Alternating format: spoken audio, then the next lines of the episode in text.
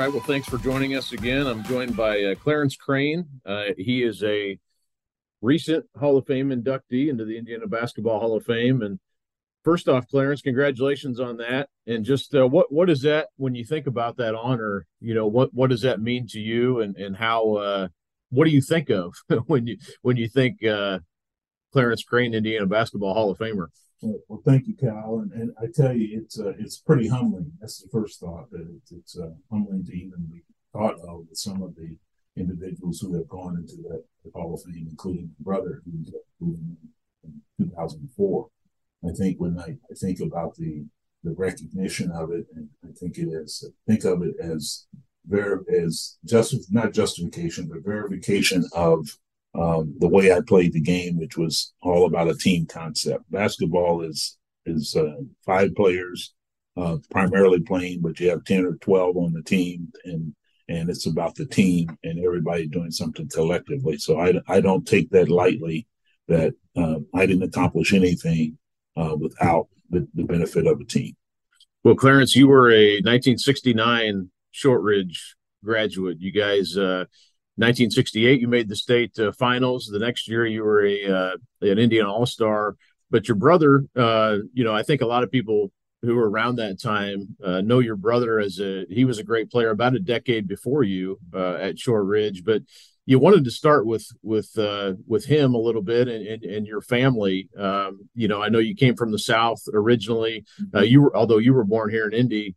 a lot of your family was born in Mississippi. Is that is that right? That's that's correct. My family moved here in in 1948, I believe it was, and seven. I'm the youngest of seven children, and my sister and sister and I were the two that were born here in the city.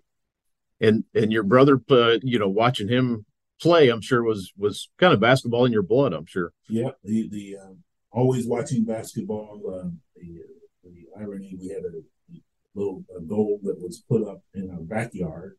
Um, and so they were always playing back there, and I was always watching. Um, I mean, and that that that went around, that happened year round, even to the point that um, I have one memory of it on my leg because in the wintertime they would build a little fire out there to help keep warm. And I was standing there, the fire, too close to the fire, watching them play. And that was when I was probably like four or five years old and uh, and then after that, it was just always going to watch uh, all of my brothers, but not only Bo, but Curtis and TJ, um, play basketball um, as much as I could. When, and then when it was got to the point that they were driving, uh, whenever a car was moving, I was in the car going to watch some watch them play. And that's how I saw, that's how I got to play uh, a little earlier than some of the other guys because uh, occasionally if they needed another player, then they let me come on the court and play. So how when you remember back to watching Bo play, um, you know what what what are your memories? I'm sure you were at the Shortridge games whenever they whenever they played, but you're watching him play. How would you describe his game? Um, hardworking, competitive. Um, he was never going to be outworked, and that's been reinforced by talking to uh, people like Ray Satterfield and Jerry Williams, those guys that played with him, and that's what they talked about. Hardworking he was the effort that he always put into it. And then Shortridge, obviously, the, the city, the the Shortridge tradition at that time was was already established when your brother was playing, or was starting to be uh, more well established. You come along in the later in the '60s. By that time, Attucks had won a state championship. All these all these schools, when you look back, it's like you know Washington in '65 won a championship. You know Tech was very good, obviously, even going back further uh, with Joe Sexton and those guys. But you know the city was booming with talent. You walk into this uh, situation at Shortridge where you know I'm sure it was hard just to make the team, let alone uh, make the starting five. Yeah, very much, very much so. There were there were there were guys walking the halls of Shortridge that could play and start at other schools um, in uh, in the city, and uh, because the talent was was very high and very, very and that's why it was indicated by and, and, reinforced by the fact that almost all the players, at least during the time that I played, uh, sophomore through senior year, all those players went on to play either in college or the military. And you had so 60, 68, you were the sixth man on that. You played a little bit as a sophomore, uh, or not a little, but you started to get more playing time later in your sophomore year. going into six, the 67 68 season as a junior do you remember kind of your feeling on the team success and what your role might be on that team um, it was just it was always going to be about team and that's that's what it was and and you never really worried about where you were in that because uh, and we had faith and, and trust in, in our coach George Theofanis and he was going to play the best players that were going to make the, the team the best. He was about team. He played everybody as it worked out um, because uh, he wanted people to, to uh, bring out the best in each other. And uh, it didn't necessarily mean who started. It was going to be who finished the game and who was playing well at that time. But we had some talented guys on, on, on that team and uh, who went on to do well and their record holders at their particular schools, the colleges they went to, and and um, even uh, one or two that uh, went on to play pro. Who were some of those? Who were your the guys you played with that era? Well, we, you know the uh, Leonard Taylor, who Ralph Taylor's brother, mm-hmm. uh, played with him, and he was uh, he was there. And then Oscar and David Hope. That was our kind of our starting five at the um, at, in my junior year, Greg Allen, who was just one of the most outstanding players that you ever wanted to get, one of the quickest players around. He was uh, uh he was uh, probably about five tenish or so, but he was quick quick as, as could be. And then uh, Kenny Randall, um, Steve Hedrick, Robert Butler, uh, Robert Wilson, who did not play as a junior. If he had played, we might we we would maybe beaten uh, Gary Roosevelt. Um, and uh, but he was uh, he went on to play at Iowa State and had set some records there. Um, and then we had another Robert Wilson. They called him B Wilson, and he went on. He, he went out to junior college and then played well. And he I think he's uh, played in the Missouri Valley, and he ended up playing um, several years with the Chicago Bulls and I think a couple of years with the Boston Celtics. So, so we we had talent yeah. in, in that on the team. And you get to you know kind of describe you know you make that tournament run in 68 what was the what was the hardest part of getting through and, and you know even winning a sectional at that time was uh, almost like a state championship right it was in uh, the sectional was we i think we were playing at the coliseum at the time uh, sectional so that was obviously the toughest part in 68 and then in 60 and then we got we had to run to washington in the uh, regionals and our, our strategy back that year, our strategy was uh, to run because we were a pressing ball club, and it was to run. And I still remember uh, Steve Downing that year was having issues that year with legs with uh, shin splints, so he didn't he didn't like doing a whole lot of running, obviously. But but uh, that that was one thing that we said we're going to use to our advantage and our Theofanis's philosophy, I remember that year was uh, keep the big men between the free throw lines. So if they can't hurt you if they're between the free throw lines, and they they can't hurt you on defense and they can't hurt you on offense. So we we ran and we pressed all all day. I think uh, uh, I think some somebody coined it our our alley ball uh, uh offense because we just we basically ran and pressed the whole game. And your what was your role? What, what how would you describe your? Were you similar to Bo, or what was your what was your role? I think uh, well, the junior year '68, I was uh, I was a sixth man, so I would I would come in generally either uh, for one of the other guards or the or the forward. Those were those were kind of my roles, and I would still play quite a bit, but my role was to basically fill in, make the passes. Oscar was our leading scorer. Oscar Evans was our leading scorer and I think Greg Allen was actually our junior year was our second leading scorer, and then Leonard Taylor was I think our third. Those were our top three leading scorers. And uh, so my role was to you know rebound and and facilitate the offense as much as I could with our with our systems that we had. Was there disappointment you guys didn't win the state championship? I mean, how was how was that uh, received after this season ended? I mean, I, like you said, you had you had a lot of talent, but you beat a lot of good teams. I'm sure it was sort of maybe a little bittersweet. I don't yeah. know. It was it was an extreme disappointment, and uh, obviously we, we could rationalize it because of Gary Roosevelt being so so big, but but I can still remember being on the platform as we were getting our recognition, our awards, and uh, I will never forget Robert Butler, who was a senior at the time, and uh, and he he came he was came down to each one of the guys, particularly all of us who were juniors or were going to come back. And he told us all to get our heads up and be get back and come back next year. And I, I always I'll never forget that from Robert and what he told us that year. And and next year, uh, you come back as a senior. Did you have most of the team? I know you lost obviously some key guys from '68, but uh, how did you feel about that team coming into the season? We, we felt very strongly about the team because Robert Wilson, who uh, was who was uh, forward, and unfortunately we missed him like the year before. He wasn't able to play, so he was there. We had George Tandy and myself. We were the starting front line, and then we had Greg Allen uh, who was the starting uh, guard, would, would now be called a point guard. And we had Kenny Randall, uh, who was the other guard, starting guard. And then we had, you know, our backup, but we had uh, Carlisle, uh, Billy Offit, um, Charles Cox, Robert Wilson, Robert B. Wilson, uh, Steve Grinnell.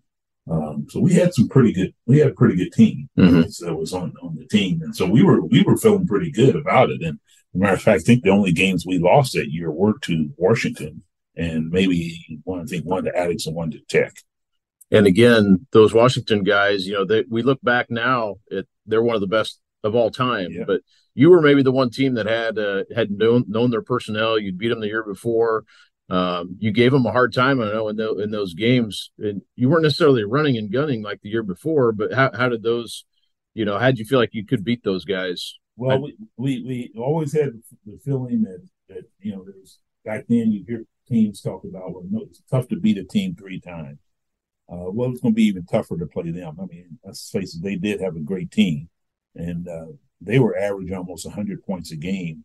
You think about that in 68, 69, there wasn't any three pointers uh, then. They were just up and down the court, up and down the court.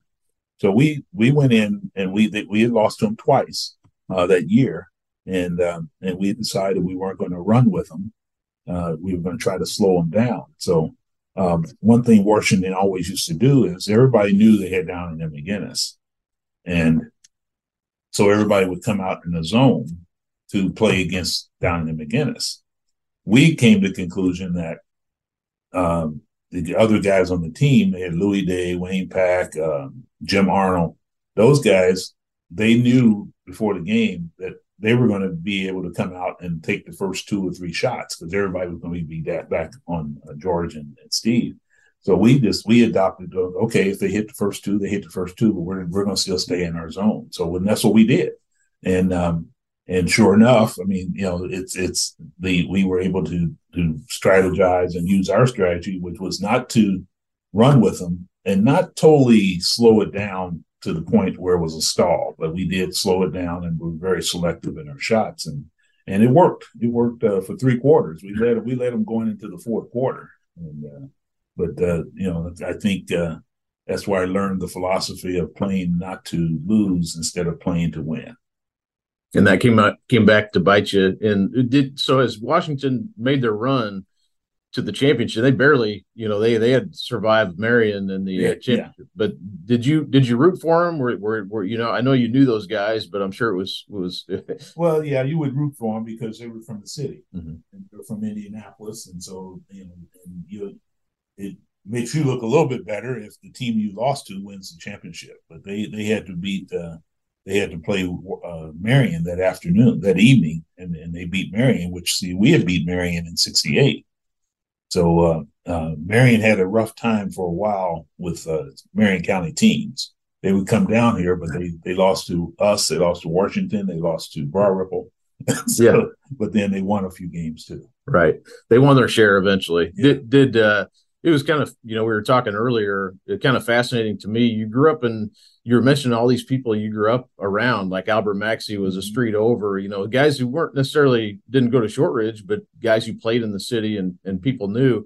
Who did you who did you, you know, other than Maxey and how how much did you know he, how much did he have an influence on you too? But you know, what was that like growing up in that neighborhood where you had so many different people from well, different schools? Well, it was tough competitively because I, I was I was fortunate enough. I lived right across from the, the school, uh, that I went to the elementary and um, and eighth and junior high. And back then in the city, we didn't really have any full courts, so we had half courts. And but the uh, but we would have some pretty tough games on those half courts, and uh, not just Albert Mac- Albert Maxey's. Uh, he had uh, some brothers that were quite quite athletes. Ken, uh, he had uh, Kenneth Maxey, who I think was probably one of the toughest at, at high school level. Was probably one of the toughest one on one players that uh, that was around. Um, but he was he was uh, there. He came. He graduated in '66. Um, then they had another brother, uh, uh, Gary Maxey, who went on to play with at, at Attucks, a younger brother. And then they had a couple of brothers that played football and wrestled. Uh, so that and they they, they were an athletic family, and um, and that, that the, the, the, neighborhood we had some folks, uh, the McKenzies, they ran track, uh, and then the Kittrells, they also Jim Kittrell played for Shortridge, and uh, and Ralph Kittrell played for Shortridge. They were on the same street with the Maxeys, so it was just a, a tough um, tough playground to get on the court to play on. yeah. And you you went to school 31, you said 36. 36, okay. Yeah. And that was where you went through uh, uh elementary and elementary through uh, through junior high. I was I was I was uh, fortunate that was the only school that I, that I, had to go to. I went there. It's kindergarten. Uh, we just we had just moved uh, from where we were, and uh, we moved up there, and it's right across the street from the school. And I went there kindergarten through eighth grade with some great, outstanding teachers. Was coached in basketball by Bill Scott, who had played for Attucks mm-hmm. in 55 and then went on to play at uh, Butler University. And then uh, after he left, he coached, I played for him my seventh grade. And in eighth grade, I played for Gordon Mickey, who I'm not sure if you're familiar with that. And he was the backup to Walt Bellamy at IU. Mm. And he was my second, my eighth grade uh, coach. So um, it, it, was uh, it was competitive at the grade school level too. Yeah, and you grew up in that Dust Bowl era, or maybe a little bit before you too. And I know you, you talked about your brother when we were talking about him watching his games at, at Lockfield at the Dust Bowl, and and what that was like. What was your experience with with the Dust Bowl? How would you describe uh, those games and, and that era of basketball? It was uh, it was pretty awesome, really, to watch watch him play because uh, in the earlier years before I was old enough to even play in there, uh, and uh, the guys would come back and play from all they would play from all over the country.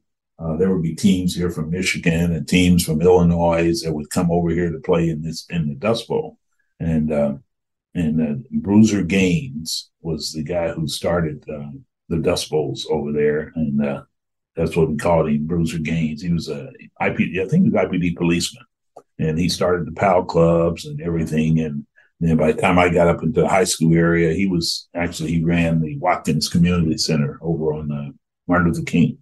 And uh, but uh, the players that came down and played in that were just awesome. And uh, and as it got um, further along in the years, when when we played as much, it wasn't as much of outside Indiana teams coming when we when it got up to my level. But but before it was the guys were coming in from everywhere. Herschel Turner, who played at Shortridge in the 50s, would bring a team down here from Michigan every year. Um, so it was just uh, it was just competition that you wouldn't believe. Yeah, absolutely. And so so uh, 60 69 you go through that season you, you, finish up did you plan on you ended up going to butler but was that the was that the idea uh, going into your senior year or when did that become a no, going in, I knew Butler uh, was there was interest there, and um, and uh, Tony Hinkle was talking to George Theofanis about me going there. Uh, we had made sure all the grades and everything were there, but I was really interested in going to Miami of Ohio, um, um, primarily because again, one of those neighborhood guys, uh, Gerald Sears, who played for Tech.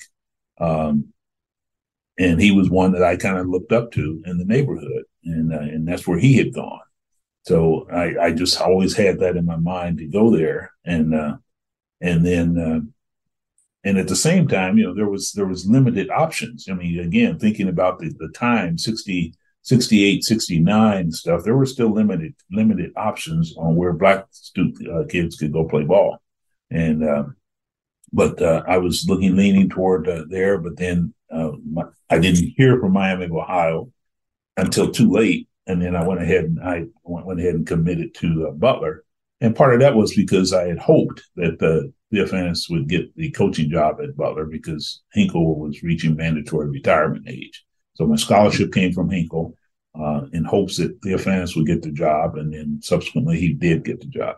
And you brought up something there. I, you know, I should have probably. I mean, coming up in the '60s, you know, obviously there's there's racial uh, things going on throughout the country. You know, the the in L.A. and Detroit. You know, there's all kind of sure here in Indianapolis. But what was your experience like with that? Uh, you know, growing up here in the '60s in the city. Well, I mean, we we experienced uh, issues like uh, you know the theaters downtown where we had to go in the balcony and go there. We had an amusement park that was right in our neighborhood, practically Riverside Amusement Park, and uh, we couldn't go to Riverside Amusement Park. And uh, the only time that we go, I go once a year because my father's company would always sponsor a day at the at the um, at the park. So that's when one of the times we go, and that's when times any of us, uh, the black students could or black uh, students could go. Uh, was if someone sponsored a particular day, and it was just right down the street. So that that situation was there, and even the schools um, beyond you know, you had HBCU schools that, that were there, but I can remember in terms of letters that I got from schools, and I can the majority of them did not have any black players on them, or if they did, it was no more than one. And uh, in the uh, so it was a, a, different climate, particularly coming from uh, grade school and elementary school that was essentially all black, and then going to Shortridge, which at that time we were about 50 percent. It was about half and half, but at the same time, um, a lot of people we got along pretty good. I mean, only time there was any issues I think was around the 68 time frame when Martin Luther King was killed. Yeah, and that was a uh, we were talking about that a little bit earlier. Um, that night he was killed was a you know kind of a, a big night for you guys. Uh, kind of describe what how you guys found out that night. Yeah, we were we were actually having our celebration for going to the state final, going to the state championship game. Um, the celebration was at the Murat Hotel, which is now apartments, and um, and it was the same night that Robert Kennedy was here speaking over on the east side of town. Um, Lugar was the mayor, and uh, so we were having our celebration, and of course Lugar got word of what had happened and what was going on, but he did not to inform the celebration. He did not do that. We found that out as we were leaving and going into the hallway that uh, what had happened, and then um, and then actually Bobby Kennedy was coming in shortly after because he was staying at that hotel mm. uh, that night. So that was uh, so it was obviously bittersweet. We are celebrating actually losing, but then and then to come out and hear that that Martin Luther King had been killed, it was a rough time. Right. Yeah. The the Butler experience uh, for you, you you so you you go there as a freshman. You know, at that time you said freshman unable to play, but um, you know that was just the way it was everywhere at that time. But right. then, you know, how do you how do you kind of look back at your experience at Butler and and uh, it, at, at, least from a playing uh, basketball standpoint? Uh, from from that perspective, um, all, generally all positive. Obviously, as I mentioned earlier, we had we had some rough times uh, that sophomore junior year time frame when we were having to transition from some of the guys that, uh, with exception, well, uh, almost all the guys that were playing at that time had all come in under Hinkle.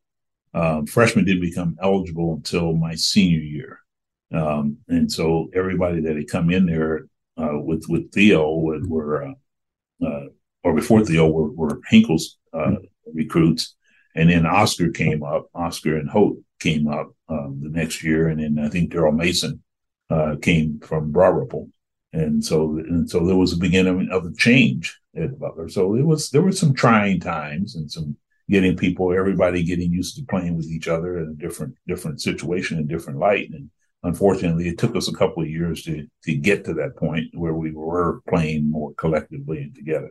And your senior year, um, you said was was probably a better year. Uh, it ended on a good note yeah. as far as that goes. For for did you feel that personally, individually too? That, yes, yeah, yes, because we had we had a we just we just played together uh, more cohesively as a team that year. We had uh, uh, Marty Monserrat uh, was there, Daryl Mason was there. The two of them, between the two of them, I think they were averaging like twenty some rebounds a game between the two of them. Daryl set a record. Daryl Mason set a record for the rebounds that still uh, stands, and I've told him he doesn't have to worry about it uh, because these players these days don't rebound. Uh, right. so, so it, will always be there. I think uh, Weidman a few years ago came close to beating him, but uh, other than that, I don't think it'll it'll ever be be challenged. Particularly with um, you won't have people that are uh, been at the same school for three years and stuff. So with, with, the with the portal that's going on now, nobody's going to be there.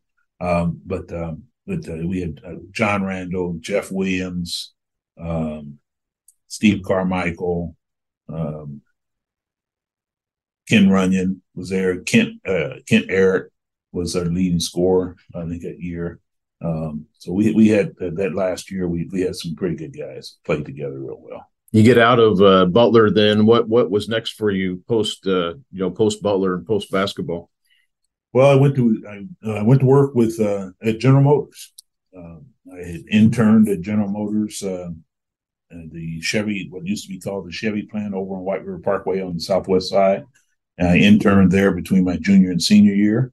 And then uh, after my senior year, they made me a pretty good offer. And so I went to work with General Motors and I ended up with a 30 year career with General Motors, uh, covering everything from uh, HR, did probably 10 to 12 years in HR. And then my last uh, 10 or 12 years was uh, in the manufacturing and I ended up, uh, I finished, I was on the executive staff of the, of the uh, operations and uh, did 30 years and uh, very beneficial for that. And after that, then I decided I wanted to, I was in Marion, I had gotten transferred to the Marion plant and I decided I really wanted to, to come back and be able to want to do something in the community. So I came back and took about three years. I was on the board at Butler. I went on the board at Butler in 2000, uh, board trustees, and and I'd been active even before then. I, I, I started being active at Butler in about 85 ish or so um, when the president came to us and asked a few of us um, to um, to work on establishing a minority alumni association, and that's what we did. So uh, we started a minority alumni association, and I worked on the alumni. I was on the alumni board. I was on the committee when, uh, when the, the, big topic at the day back then was the uh, South Africa, and and worked on the committee about the divestiture of uh, investments in South Africa and uh, then it was on the alumni board. Uh, was on the board of visitors, uh, the first board of visitors that they that they established. Now every college has one, but uh, every university college within the university has one. But the business school had started the first one, so I was just very active with the university uh, for doing that. Doing that, and then in retirement, continued to be active for a few years, and then became active with my church, even more active with my church for a few years until 2006, and I had an opportunity to go to Lilly Endowment as a program director there. So ended up going there and uh, was there for 14 years, and retired from there in uh, 2000. And um, a year and a half later, they asked me to come back and be on their board. So that's what I do now. And you you stayed active, that's for sure. Yeah, yeah, stayed active between church and and um, and in the uh, 100 Black Men, I can't leave them out because I've, I've been a member of the 100 Black Men for over 30 years, and and it's uh, basically a mentoring organization um, that mentors young men in several areas. We have about eight programs, and um, you you remember a name? I remember Jerry Harkness. Uh, Jerry Harkness was the one who actually recruited me for 100 Black Men, and so uh, he and Moses Gray and some of those guys that uh, or have now gone on, but they were the, founders in our chapter. Uh, next year, we'll celebrate our 40th year as a chapter uh, here in the city. That's fantastic. And when you think back, I always think of that that era of, of basketball in the city as such a special time. I know you guys have been able to get together uh, here and there, and, and as time goes on, you lose some of those guys. Even your brother uh, a few years ago. Yeah. But but you know how how important is that to you know, kind of keep that tradition going and and uh, for you guys to connect on a personal level. Yeah, it, it's it's very important to me, and I think uh, and we were beginning to uh, you you referenced the when we did a, a program with uh, Ralph Taylor and a few other guys at uh, where we did a 50s 60s era uh, program back here four years ago, four or five years ago, and the intent of that was just to to get guys together that hadn't seen each other for a while and get them together and it wasn't a funeral and just have some fellowship. And uh, it was a great time. We had over 200 people that showed up, and uh, we charged I think five bucks a head and to cover expenses, and and we we just had a great time. Had it out at uh, Butler at uh, in the uh, in the West Gym, what we used to call the West Gym. And so people felt that was that was an important link because all of our city tournaments and everything used to be at Hinkle um, back in those days. So and the sectionals used to be at Hinkle uh, 14 team sectionals at Hinkle out there. And uh, I remember cutting school uh, in seventh grade to go out to the sectionals. in there, but but I think it's important, and we we've tried, and we we've been trying to, to get together there. Of course, COVID um, has uh, has played a part in that, but we were able to start getting back together again this year. We um, uh, the Shortridge, we have a Shortridge group that uh, we got together back here in uh, in August, and we were able to get Charlie Jordan out. Uh, his sister brought him in, you know, in a wheelchair, and we were, and we had just a great fellowship with him. And, and now there's some guys that uh, have just uh, started over the last two months. Um, they're just guys just calling each other, and they're going to get together once a month just to fellowship and see each other. And it's not a funeral. I should say that's very important in this day and age, especially where you know you can be connected online but you're not you know it's important to get, stay face to face with people and, and, and communicate yeah. i think that keeps everybody everybody's minds fresh yeah. and, and, helpful so yeah. uh, what what uh, i got a few quick hitting uh, questions for you here at the okay. end Who, who's the toughest player you ever played against in high school Ooh. The toughest probably would be mcginnis Okay, good answer. and people remember uh, George. He, he, was just such a strong guy. I mean, not, not only just a great athlete. You know? Yeah, he was. He was. Uh, yeah, he he was a strong athlete, and I mean, played football and everything else. But he, one thing he told, he and Downing both told me one time that that uh, that that I gave him that that I could block him. I blocked him out better than some of the other guys. So I don't know. But George, George, I was the toughest player I, I played against. What was uh, next question? What was your best attribute as a player? Um, I think my, my my best was probably just fundamentals, and uh, I used to think of myself as a thinking ball player. So fundamentals and awareness of the game uh, would be be that. And uh, you know, as an example, um, I I have a, even a philosophy now when I'm watching games and stuff is that um, there's more than one way to to handle or approach something. So I, will tell you this. This is a story I, I did with um, when I was playing AAU uh, in a in uh, amateur in the AAU league, and it was as I was winding down in terms of playing and um, refereeing. I've been doing the refereeing and stuff like that. So I this guy called me. Um, the guy, uh, the opposing, I was playing center believe it or not, on this AU team. And this guy called me Charles Barkley because I was, and so I told him, I said, okay. I said, but I said, would you like to wager whether you finish the game or not? and the guy said, what are you talking about? I said, you'll, you'll find out. Because my philosophy is if you have played fundamentals and you block out, you, you fake, and those kind of things, then particularly blocking out and playing defense, then I can't stop you. You know, you're bigger than I am. I can't stop you. So the only way I can stop you is for you to be on the bench. Right. And and that's what I I, I got the guy in foul trouble when he sat on the bench. And beginning third, beginning the second half, I said, "Have you figured it out yet?" Eventually, he did when he stood on the bench. On the bench. So so that that's what I I I felt I always brought to the game was. Uh, the mental part of the game and thinking about it, and uh, because basketball, basketball is a relatively simple game. It's just the people who play it sometimes make it complicated. But if you deal with fundamentals, you deal with your fundamentals, uh, you block out, and you know take your shots and those kind of things, and you usually come out pretty good. What was the best, or this can be, what was your favorite place to play? Slash, what was the best environment you played in in high school? Bar none, Hinkle Fieldhouse is the best floor in the country. Um, in the country, actually, I mean we we played, I think the closest one might be, uh, we played uh, New Mexico. They had a beautiful facility in there. But as far as the floor and then, of course, the atmosphere back in high school, uh, Hinkle had 15,000 people in there. Now, you know, as Butler's modified it and everything, that, you know, the capacity is like nine nine to ten. But during the during our heyday, it would be 14, 15,000 people in there. And uh, I think the joke was that the bleachers were, were made to be 12 inches apart. Now, now uh, I think seats are 22 inches apart or something like that. But but uh, Hinkle is by far the, the best best place I've ever played in. What was your uh, uh this is the next question? How would you describe uh, Coach Theofanis? Uh, you know, as a coach, outstanding. Uh, he was just so innovative. Uh, he was before his time, and uh, and I think he just uh, Oscar and I talk about this all the time. Oscar Evans and I about how he just was would do things and have uh, plays and uh, even ways to get get in shape and those kind of things. And he at the same time he kept it simple. Uh, we only had a few basic plays that we but all of those things happen. And Oscar and I just last week were talking about uh, the word continuity because Theofanis used that all the time.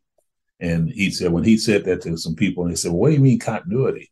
And all it is is that you had such of a play that you could continually run it, continually run it.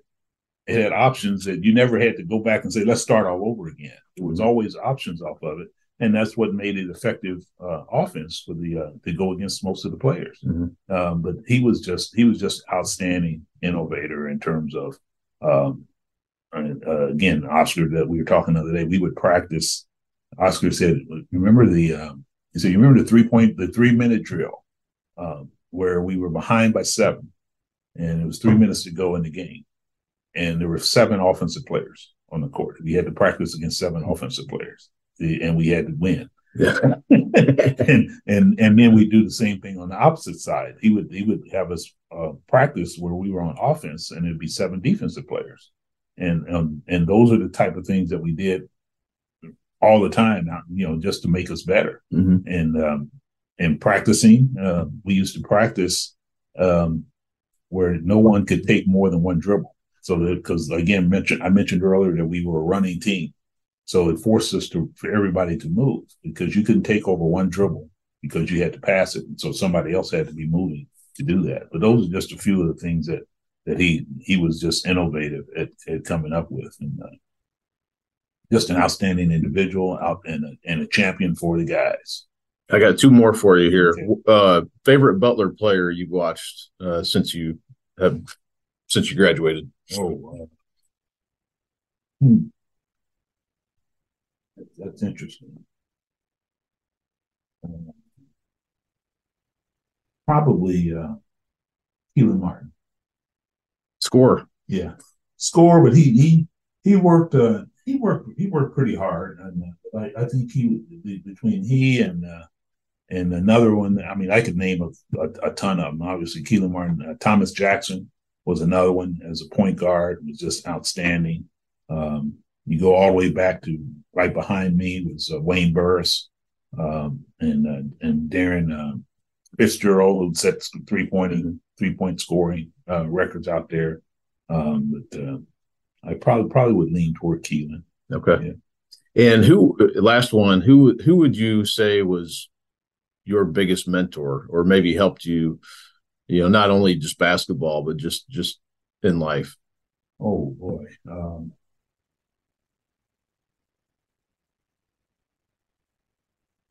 that that's a tough one because I I, I like I mean include all my my family is obviously as as a big group, but um, an individual who I mentioned earlier was uh, the teacher at, at Shortridge uh, that was head of the graphic arts, uh, Burnell Coulon, was just a was a heck of a mentor uh, about uh, about life and how you carry yourself, how do you dress, um, and and then and then another one would be this is this one surprises a lot of people, um, but he was the custodian. He was the head custodian at the school, at the grade school, mm.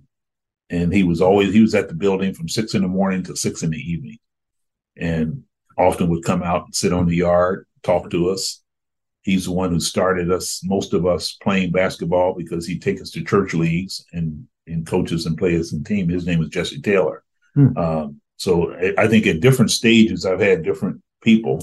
Uh, obviously, starting with the with the family, and then uh, Jesse Taylor, uh, Burnell Coulon, um, and uh, and oh, I can just name a, ton, but those those were some very influential people. And then a, a, another one um, who um, was very influential, still continues to be influential, is my she was my seventh grade teacher. Uh, we still maintain contact, and uh, I was I attended her 90th birthday this summer in in uh, in July in uh, Phoenix, Arizona. Oh wow, uh, very influential. That's fantastic. Yeah. Well, again, it all comes back to uh, now you're in the Hall of Fame, but I know it takes more than one person to help you get there. That's and, right. And uh, but Clarence Crain uh, joining us today, uh, Indiana Basketball Hall of Famer, just as of this week, and uh, good luck with the induction, and thanks for doing this. Thank you, Kyle. Appreciate it very much.